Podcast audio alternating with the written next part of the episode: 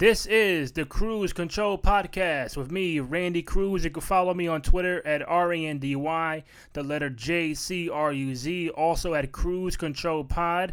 You can download and subscribe to the podcast on both iTunes and SoundCloud.com.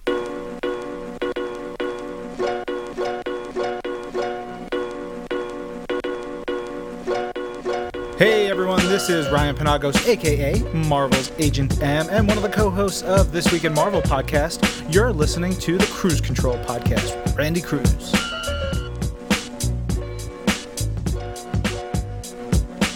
This is the Cruise Control Podcast here on iTunes and SoundCloud. You can follow me, the host, Randy Cruz, on Twitter at R-A-N-D-Y, the letter J-C-R-U-Z. And I'm joined by Mr. Ryan Berger, the host of the Berger Shop podcast on Blog Talk Radio. You can find him on Twitter at The Berger Shop, T-H-E-B-E-R-G-E-R Shop. Ryan, what's up, my man? How you doing? I'm doing well, Mr. Cruz. Doing well. Just trying to stay warm from this blizzard that we had here in New York, but everything melted now, so it's a good time of year. It's a lot of things are going on, and looking forward to joining the show. So thanks for having me. No problem, man. We are enjoying a beautiful 43-degree weather today. Yeah, it's been a very mild winter, except for the crazy blizzard. So hopefully we can get through a couple more weeks of this, and we'll be into golf season. Exactly. Like I said, you are the host of the Berger Shop podcast that you do on blogtalkradio.com. People can find it on thebergershop.com. So before we get into that, can you explain what does the Berger Shop entail? Yeah, so the Berger Shop's a marketing agency. We've been around for about 8.5, 9 years. We work with brands large and small to inject them into culture.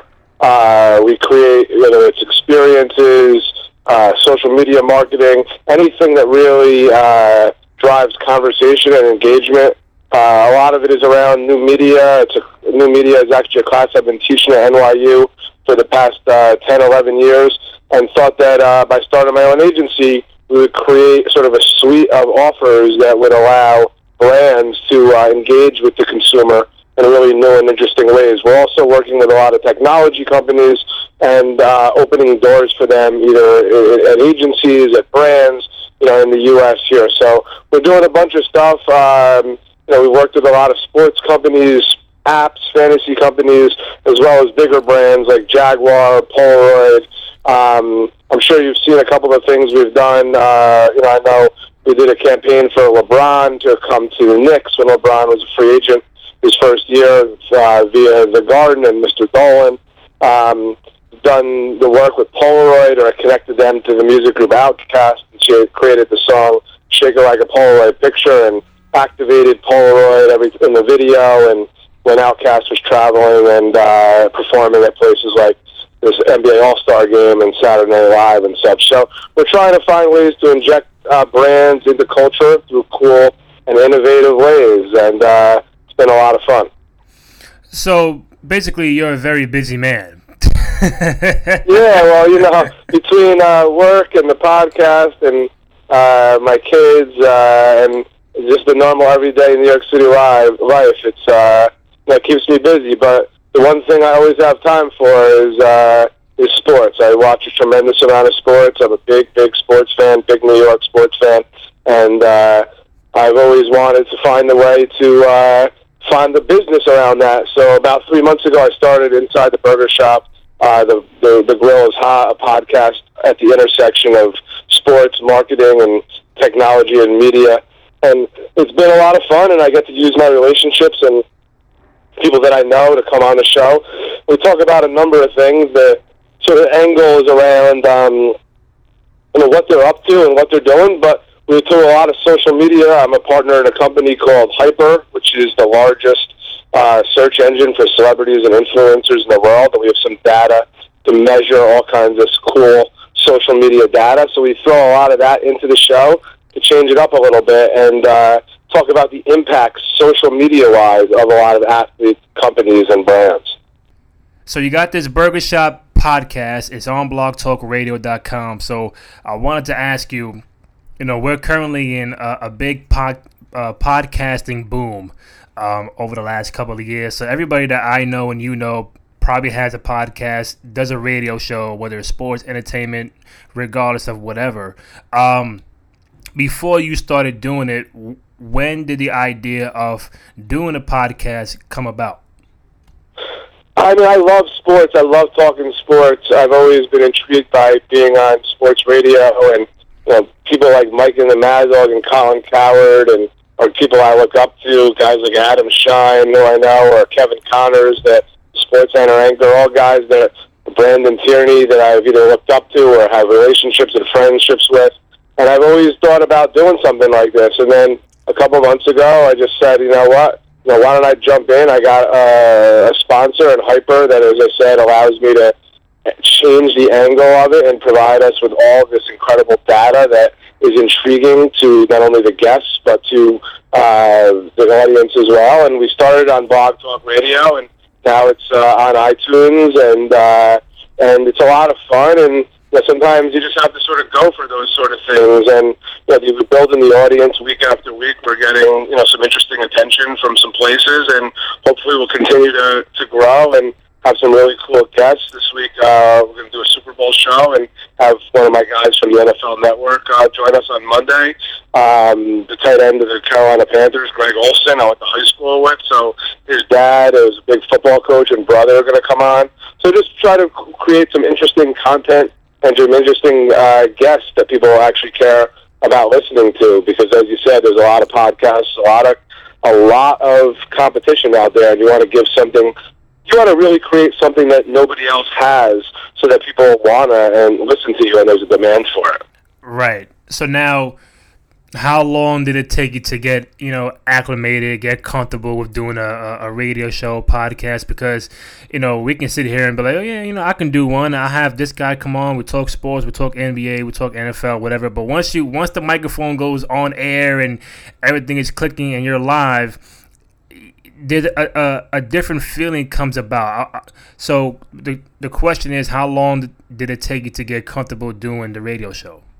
Yeah, I mean, I think everybody's different, In my case, it took me a real short amount of time. I mean, I think we do our show live, so we'll have live listeners. Even once in a while, we've had callers. We had Jesse Itzler, the Bruins of Atlanta Hawks, on about 2.5 months ago. And, as you start talking, and these guys are friends or people that you know, and the conversation just flows. I think, obviously, there's a level of getting over that you're live or getting over the fact that people are listening to you while you're talking, but really that's no different than sitting in a bar, having a drink, talking about sports or anything else. You just have to realize that that's really what it is. Just because you're on the phone and on the microphone, it's really just talking the way you normally do. So if you think about it that way, start to feel more and more confident each week that we do our show. I think things like transitions, which is a little bit more complicated on my show, because as I said, I spend a lot of time referring back to data from a social media standpoint. So if we're doing a show and we're talking with Tommy Beer of Basketball Insiders about the first half of the NBA, and we're going through the entire Eastern and Western Conference and team by team, when I'm talking about the individual players, I'm referring to about Oklahoma City and Russell Westbrook. Here's how many followers he has. Here's how many likes he gets per post and how many retweets. And here's how many people follow Russell Westbrook, who are the ages 12 to 18 when we think about the youth and how much they use social media. So a lot of it is reverting back to some really interesting data, which takes a slight complication because you're not just talking sports. You got to constantly transition back and forth. But the more I do it, the more I feel more comfortable, and as I said, it's a lot of fun. So me and you are both basketball fans. Me and you are, I would say, both New York Knicks fans. How long have you been a Knicks fan for? Yeah, so I've been a Knicks fan about 30 years. I grew up right outside the city in Jersey. Went to some Nets games growing up, and then realized what was what, and immediately became addicted to going to the Garden. I used to come in during Christmas with my family on Christmas Day, and we would always go to the Christmas Day games and see Bernard King and eventually Ewing and all the Starks and all the teams. And I've been with the Knicks for, as I said, about 25, 30 years, and it's been an interesting ride, a little painful. A lot of times sitting in that garden, especially in 94, and of course the Van Gundy years, thinking that we had a shot at a ring, and unfortunately it hasn't happened yet, but hopefully it certainly will. Well, you've been a Knicks fan longer than me. I've been a Knicks fan since 1999. That's when Sprewell got there. So, you know, I've always told people that before I became a Knicks fan, I was a diehard Chicago Bulls fan, and once they disbanded with Michael, Scotty, Phil, the whole thing, I was looking for a team to root for, and I was never, you know, a fan of the Knicks, even though I live here in New York. And you know, once they got Sprewell, you know what, maybe I, you know, I can like the Knicks because I was a big Sprewell fan. And, you know, 17 years later, I'm still a fan. Not many playoff appearances, Ryan, not many wins. We've been through the ups and downs, like 9 coaches, so many players, so many trades, GMs, you know. But right now, as the team stands, how, you know, for the first time in a while, we can sit back and say, you know what, the future of the team looks pretty bright. When was the last time you actually felt like, you know what, we don't have to make the playoffs, but we know our future down the road is going to be even better? Yeah, no, it's a great question, and I don't think there's been the answer exists. You know, certainly they've had interesting numbers of rookies when we go back to, obviously, Patrick coming out of Georgetown and then into Mark Jackson from St. John's. But after that, there wasn't a lot of, you know, high-profile guys like what we've seen with Porzingis. You know, you've had guys like Mike Sweetney from Georgetown, and picks over the last 10 or 15 years, whether they've traded those picks or they've never worked out, that right, have really been busts. But since Ewing, there has not been this incredible infatuation with a global potential superstar, you know, like what we're seeing in Porzingis. So certainly the future is bright. You know, it's a complicated issue when you look at the Knicks today, at the fact that, you know, Phil's about halfway into his contract. He's not young, so as Phil Jackson, you know, he wants to win. But at the same time, going for it and trying to win, especially this year and probably next year, with a loaded league, specifically what we're seeing with Golden State, makes it challenging to sort of go for it because it's really hard to win. And I think one of the things that Phil's going to have to balance is, do you build now with Carmelo in his prime, try to win now, or do you try and do probably the more right thing, which is to build for a little bit the future and think about building around Porzingis? So it's sort of a very interesting thing to think about and talk about, because if you're not really a mellow guy, and I'm not really a mellow guy, I actually think big picture the best thing for the Knicks long term is to actually lose this year and have Melo say, I've had enough, and ask for a trade. And then you'll build your young pieces around Porzingis in 1, 2, 3 years when he's ready to really take over the league. But if you keep sort of hovering around 500, Melo kind of happy, you're just going to sort of have him play this contract out, and you're going to have to make the right decisions to add a point guard either this year or the following year, and certainly the ability to add, you know, a guy like Durant or somebody if that were actually to have happen or of an interest. So it's a complicated situation going on with the Knicks right now, but as you mentioned, the future has never been brighter or more exciting. So what's your take on Phil? What is your belief now from the day he was hired, and, you know, he's traded Chandler, he's traded Raymond Felton, he's got some draft picks, he got Calderon in that deal with Mark Cuban and the Mavericks. He drafts Porzingis, Jerry and Grant. He signs Lance Thomas. Down, you know, I can name everybody he signed. And at first, it's like, you know, we missed out on the big free agents at Aldridge and DeAndre Jordan. We didn't even get a meeting with Aldridge. Some people just said, well, I'm not coming to New York. He re-signs Melo, and now they're they have already won more games this year than last year. He tried to get Steve Kerr as a coach. That didn't happen. He gets Derek Fisher. So my point is, what is your belief in Phil Jackson from, you know, has it changed from day one till now? And do you feel like he's the right fit for the team going forward? Yeah, no, and it's a real, again, another very complicated answer. When Phil was brought on board, he had turned down the job twice, eventually got enough money that he couldn't say no, took a job that he's never done before. This isn't Phil Jackson taking over as coach where you know exactly what he's going to be giving you. This is a guy who comes in and now has a job that he's never had, which is to put a team together. You know, he's faced immediately with the first decision around Carmelo. In my heart of heart, I actually don't think he really wanted Melo to resign, but for a number of reasons, I think he had to re-sign him. It was enough pressure and enough much of Melo wanting to come back that I think he really would have loved to blow the whole thing up, but you know, obviously Melo ends up re-signing. You know, the first year looked very dim. You know, Chandler move did not work, and look, Chandler's not Bill Russell and barely has anything left, but obviously the deal for Calderon was not a great deal. And the moves were you know, not deemed well at all. We went into the summer, and as you mentioned, they struck out on several high-profile free agents, big men, Aldridge going to the Spurs, and you know, DeAndre Jordan, which again, you know, for the amount of money that he got, and he's getting taken off the floor at the end of games, it's really hard to envision a guy like that playing in a triangle the way Phil likes. And then, you know, and then obviously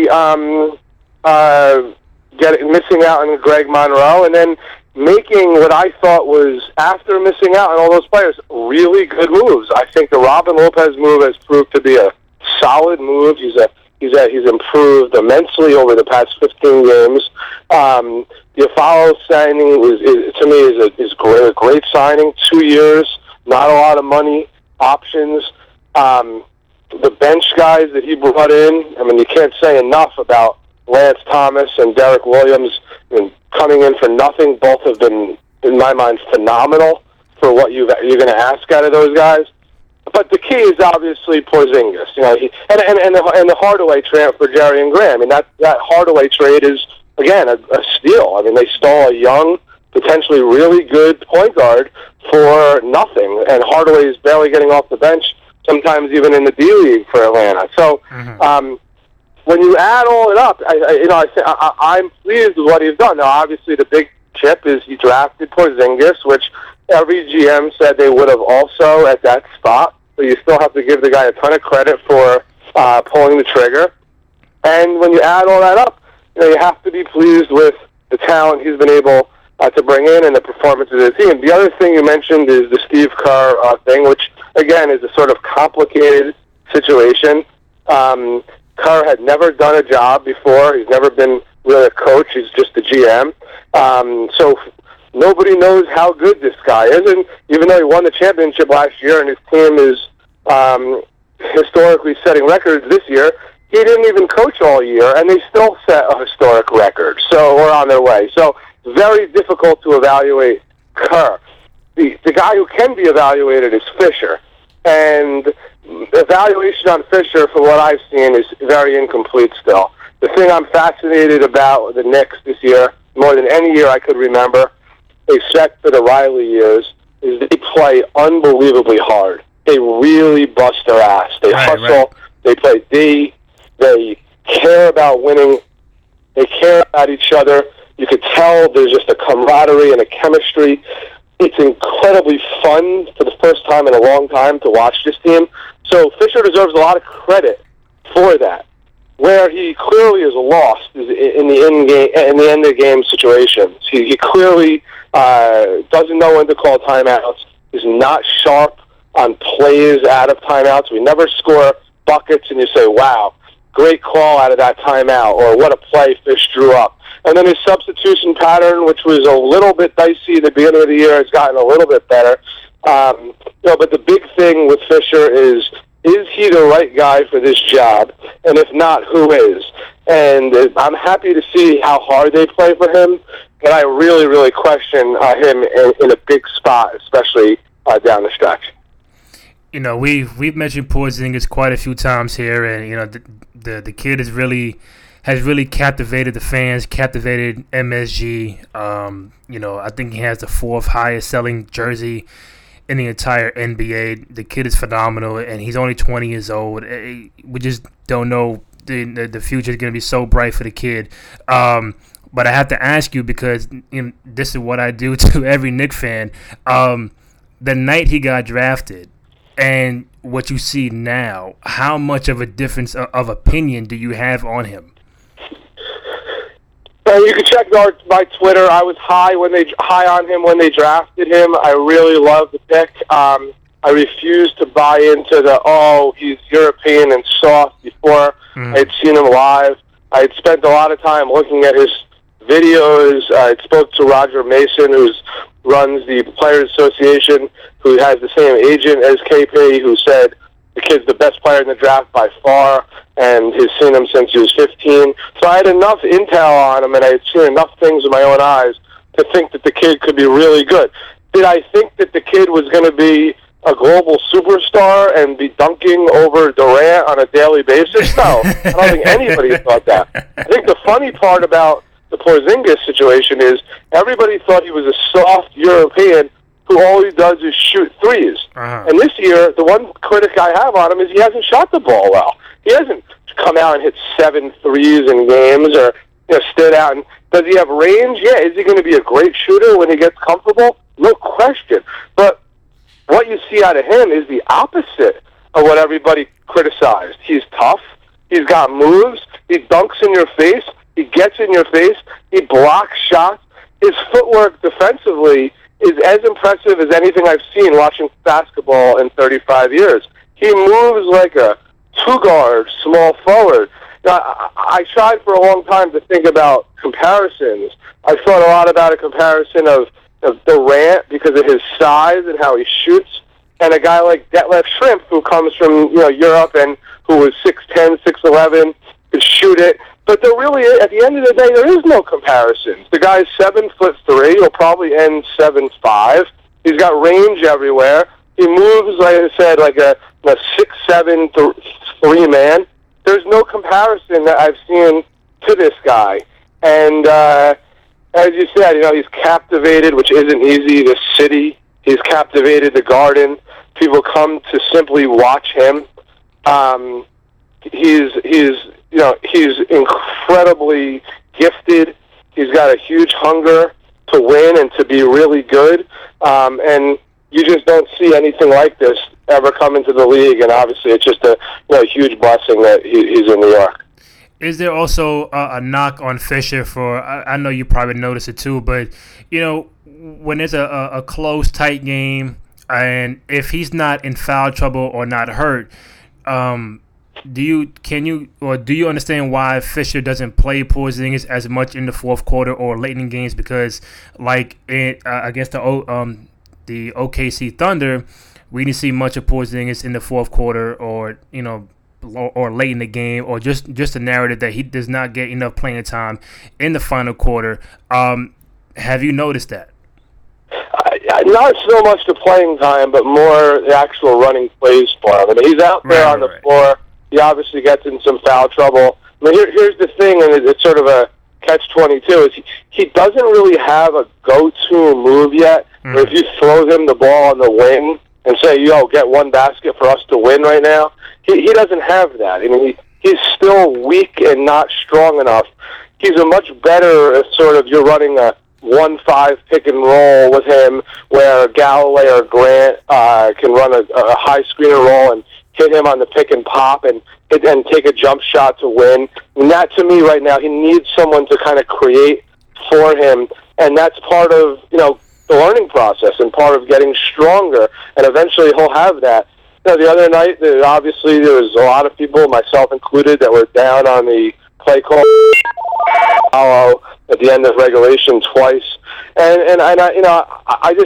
come from the belief that you have to have the ball in some way in your best player's hands, but to have a 7'3", guy who's basically playing the center at the end of the game and not even acknowledge that he's on the court, not put him in any kind of pick and roll or do anything that can get him a look, to me is wrong. And it's one thing to go to a foul once, but he fouls a really nice post-up two-guard.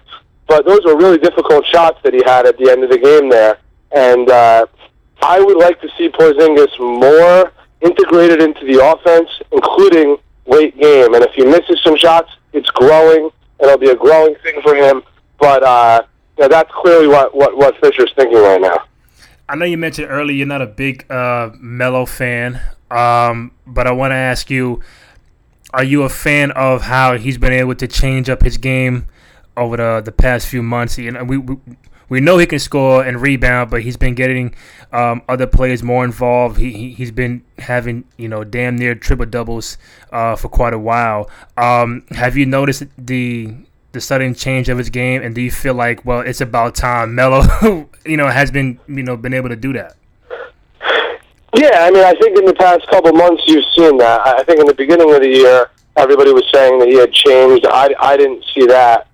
His assists were basically identical to the way they've been his whole career. I think is about 0.8 assists more this year. So we're not talking about, averaging way more assists. He's averaging less than one more assist per game than he's done over the past couple of years. And that's a career high for him, which tells you a lot of what you need to know about his, again, illustrious and incredible scorer just past Larry Bird, Gary Payton, being the top 30 in the history of the league. So nothing to sneeze about with Melo when it comes to being able to put the ball in the basket. That said, this year, Melo's made a lot of the right passes. He's made a lot of nice looks out of the double team. Guys have been able to knock down shots. It's easy to play that way when guys are making shots and when you're winning or staying around 500. My fear with Melo is if this team goes in the tank a little bit, loses 8 or 10 games, all of a sudden they're 10 games under 500. Will Melo continue to make those passes, or will he start to force up other shots? My other thing with Melo is, in the past couple of years, Melo's lost a tremendous amount of his athleticism. If you watch him on a night in and night out basis, he gets a tremendous amount of shots blocked.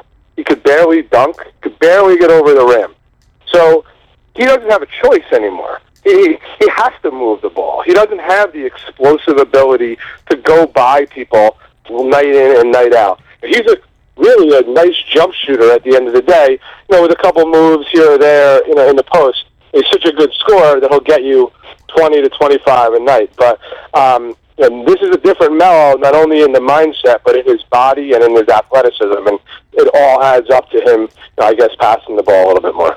Yeah, it's crazy. If, Melo, like you said, not being as athletic as before, in Denver or when he first came to New York, and every time, like, we're all surprised when Melo dunks the ball, whether it's a one-hand throw down, a two-hand dunk.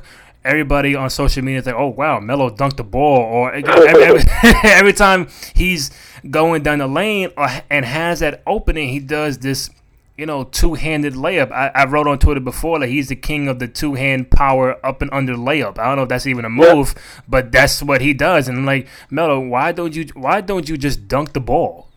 Yeah, no, his explosiveness is shot, and it's funny when he does those. He gets the ball sometimes on this pinch post, and he gives you those jab steps, and then pulls the jumper on you. Yeah. It's a nasty move, but I always say to myself, why would you go for the jab step? He's not going by you every time. He's pulling the jumper. If you remember Melo at Syracuse, or obviously at Denver, when he was flying by guys, and you had to respect the one or two dribble pull-up.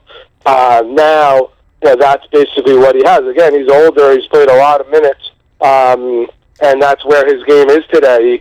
He gets a lot of shots blocked now, and that's why he obviously prefers to stay out there and shoot jumpers. And he's been a great NBA player, and obviously the Knicks have him for a couple more years, so it's in their best interest to keep his body and his head on right, so that he continue what he's given them this year.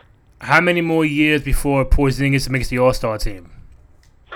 Well, if you look at what he's done this year, you would think next year he's going to be an All-Star. I think this year he's going to come close to it. he, you know, if you ever play DraftKings or any of the fantasy stuff, his numbers are enormous because he puts up numbers across every category.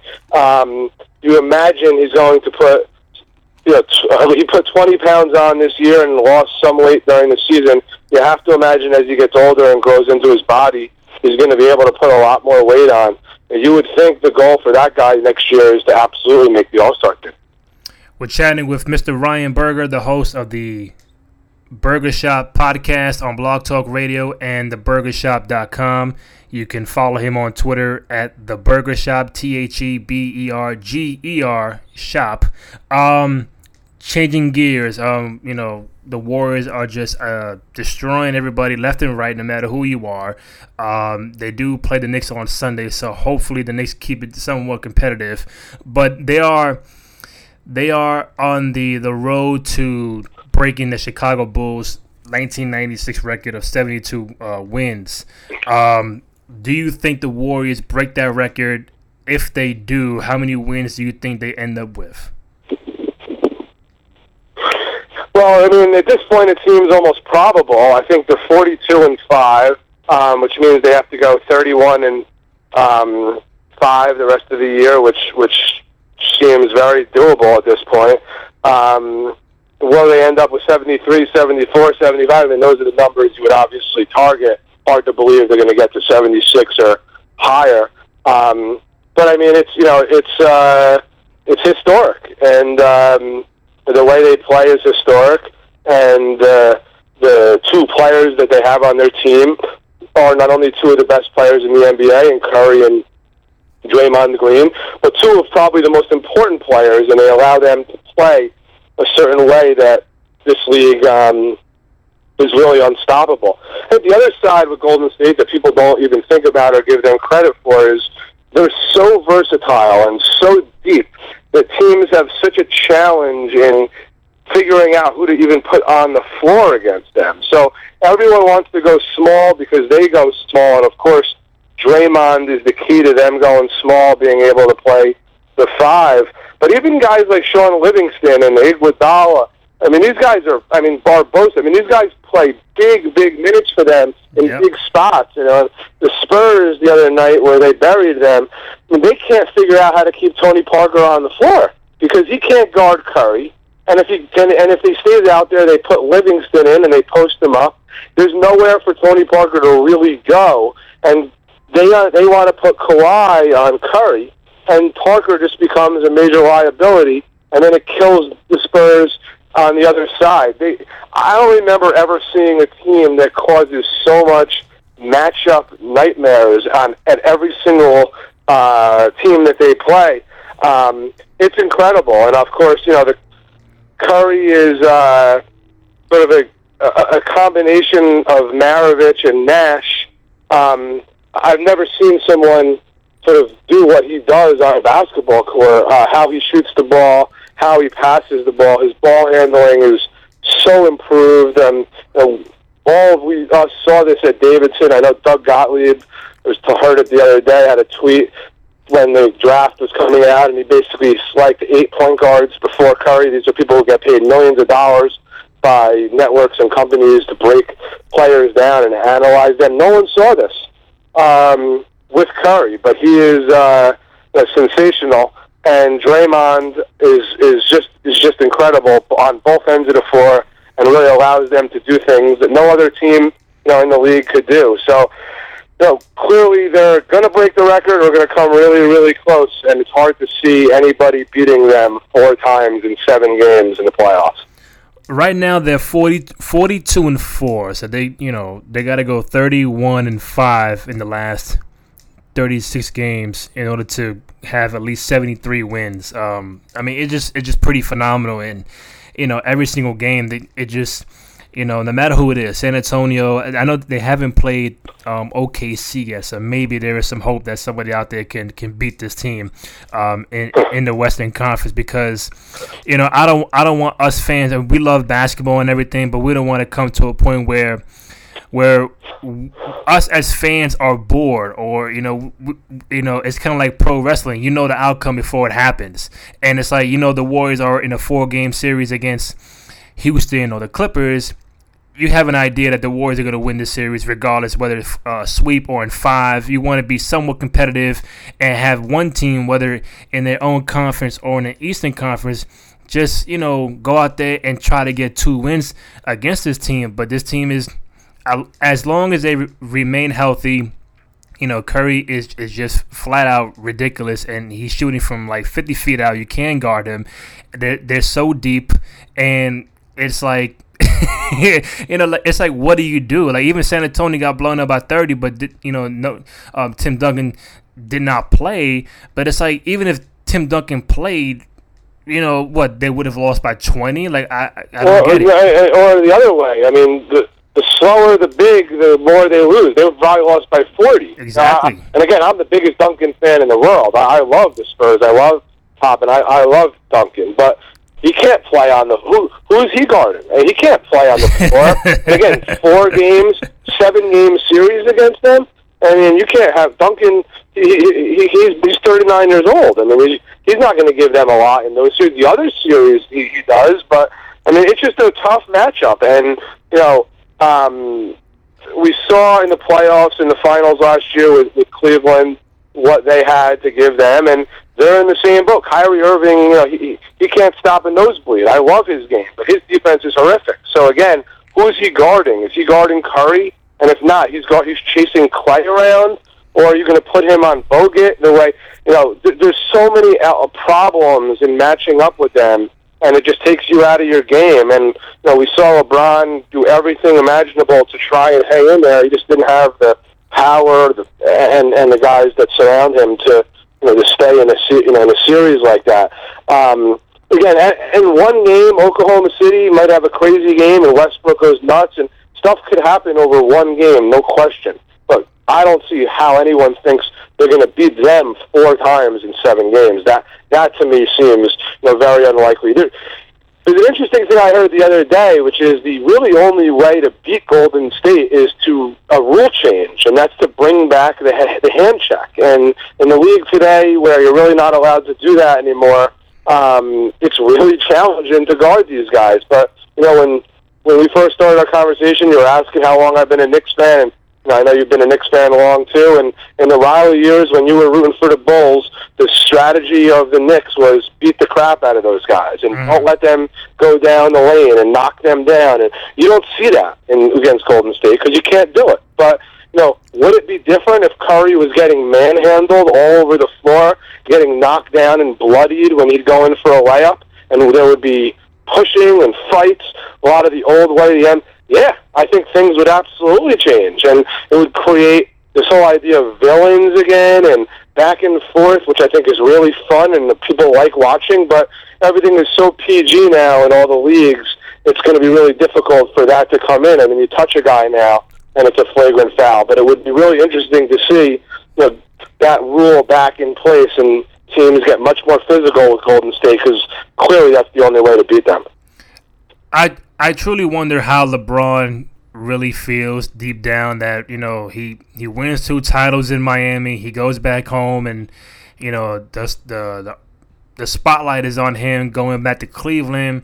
They're automatically finals favorites, or, you know, potential team to get to the finals. They get Kevin Love in the trade with Minnesota and Andrew Wiggins. Kyrie resigns, and it's like, all right, we got this. And all of a sudden, from left field, the Warriors rise up as a contender, because before last year it was, you know, Clippers or Houston or San Antonio, and nobody saw the Warriors coming. And when they did, it just, they're basically on a 2-year run where they're just, you know, LeBron still in his prime trying to get a ring for Cleveland, and he goes back, and it's like, you know, it's like a wall. Like, listen, you go back home, but you're not getting a championship because we're here, we're on the rise, we're still young, and I just don't know if LeBron's going to be able to get that ring for Cleveland. Yeah, no, it's a good point. I mean, the Golden State's on a 2-year run. They're incredibly young. Harrison Barnes, Curry, Klay, Draymond, these are all, Azili gives them a ton off the bench. These are young guys. So if they can keep this core together and not lose guys because they want a bigger role, then clearly they have a lot more left in him. You know, it's a tough situation. You know, he goes back. Like, if LeBron retires right now, he's one of the top 10 greatest players in the history of the sport with 2 rings. And in 25 years, you're looking back at this guy as one of the great all-time players. But because we live in a social media age where everybody has an opinion on every single thing, right, every single thing that's broken down, in LeBron's case, it really has played for him as a huge celebrity and global icon, but it's really played against him in his career and reputation. And you know, every single thing that he does is ripped. You know, the Blatt thing, now he's coming out and he's getting framed as a coach killer, and it's no different from all the greats who wanted a different voice. Not that I necessarily think what happened was right, but that's what happens. And, you know, they want to win a ring. They've won 38 of their last 46 games. They lost 3 games since Christmas before the Bulls to the Spurs and both to Golden State, and the coach gets fired. So their goal is to win it all, and if they can't win it all, they want to make changes. So it's hard to hate on that. On the other hand, he's made a couple of very iffy moves, specifically the Kevin Love for Wiggins move, which is flat out a LeBron request and trade that was executed, and LeBron acted as GM, and that trade has destroyed them. Because if they had Wiggins, who could defend, is one, in my mind, first team all defense, you could put him on Curry. And now you have this different angle of a team who's trying to play Golden State. Right now they have so many bigs. He made them re-sign Tristan Thompson because he's part of his whole company. They have Mozgov, they have Erasio, they're so sudden. Obviously they have Love. None of those guys can play except for maybe Thompson and against Golden State. So they're just, they're a little stuck. Obviously, when you're going to the biggest games in the world, you're in the NBA Finals and you're rolling out J.R. Smith and Shumpert to go up against Klay and Curry. I don't care if you have Kyrie Irving or Bob Cousy. It's really challenging to, as I said, beat Golden State 4 times in 7 games and win a game in Golden State. 2 more for you, Ryan, before I let you go. The current situation where the Knicks are trying to get a point guard, Jeff Teague's name has come up. Also, Brandon Jennings and Mike Conley. I think we all agree that they need to upgrade at the point guard position, somebody younger and more athletic and quicker. If they make it there for Jeff Teague, or they sign Jennings, or they sign Conley, or whatever, however they do it, if they acquire one of those guys, who would it be? And out of those 3, who would be the last on your list to acquire? Well, clearly, I think you start with Jennings being the last guy. He's coming off of a major injury, Achilles injury, which I actually had. It's a brutal, brutal injury. Can he come back? Yeah. Even if he comes back to be the same guy, he's not a very point guard, winning NBA player. Takes a tremendous amount of shots. Isn't a great defender. Small frame. Jeff Teague is a really interesting player. I can see that fit. He gets the ball up the floor. He's a nice size, got great handle, can really move. Good player from Wake Forest. I like Jeff Teague a lot. Again, what do you have to give up to get Jeff Teague? When you look at the Knicks, do you have to give up Grant? Is it Williams and Thomas? I don't know. I looked at this trying to figure it out. I don't even know who the Knicks. They have no pick. I'm not exactly sure who they would trade in a deal for Teague. I'm not sure that'll happen. It feels, a little too reported, a little too obvious. The trade deadline's coming up in 3 weeks. It's been a very, very quiet trade rumor this year. Everyone, I think the biggest reason why is, and you look at the East, there's about 9 teams that are all tied for the most part for 1 or 2 games within each other. So there's a lot of guys that aren't selling. People think they can make the playoffs with a tweak here or there. If the Knicks were 10 games under 500, you'd be hearing Carmelo Anthony rumors and stuff like that. So would the Knicks go out and try to get Blake Griffin on the cheap because of what's happened here? No, I don't think so. I think Phil's trying to stay with his strategy. You mentioned Conley. I think Conley also is a really nice fit. He's a solid point guard. upper echelon, top 10, top 12 in the league. You could get him as a free agent this season. The following year, you have Kyle Lowry, Russell Westbrook, and Chris Paul all as free agents also. So I think the bigger question isn't Jennings or Teague. If you sign a guy this year, or do you wait for the following year and really try and get Russell Westbrook to team up with Porzingis, and that be your twosome for the next 10 years? Last one, and I'm a big Kevin Durant fan. I'm pretty sure you are too. And if there's any way that the Knicks, can get Kevin Durant, do you go out and do it, or do you feel like, with the money involved and the contract and this, or do you think Phil's going to stay on his course, or do you think he's really going to try to get Kevin Durant to become a Knick? Oh, no question. I mean, if you could get KD, you go get him. I mean, there's nobody in the league more that you'd want to have. He could do it all, the size, the ability to shoot the ball. He's such an incredible scorer. And I've reported on my podcast several times. I know someone very, very, very close to KD who advises him on a lot of things, who made it very, very clear to me when I asked him, what does he think about New York?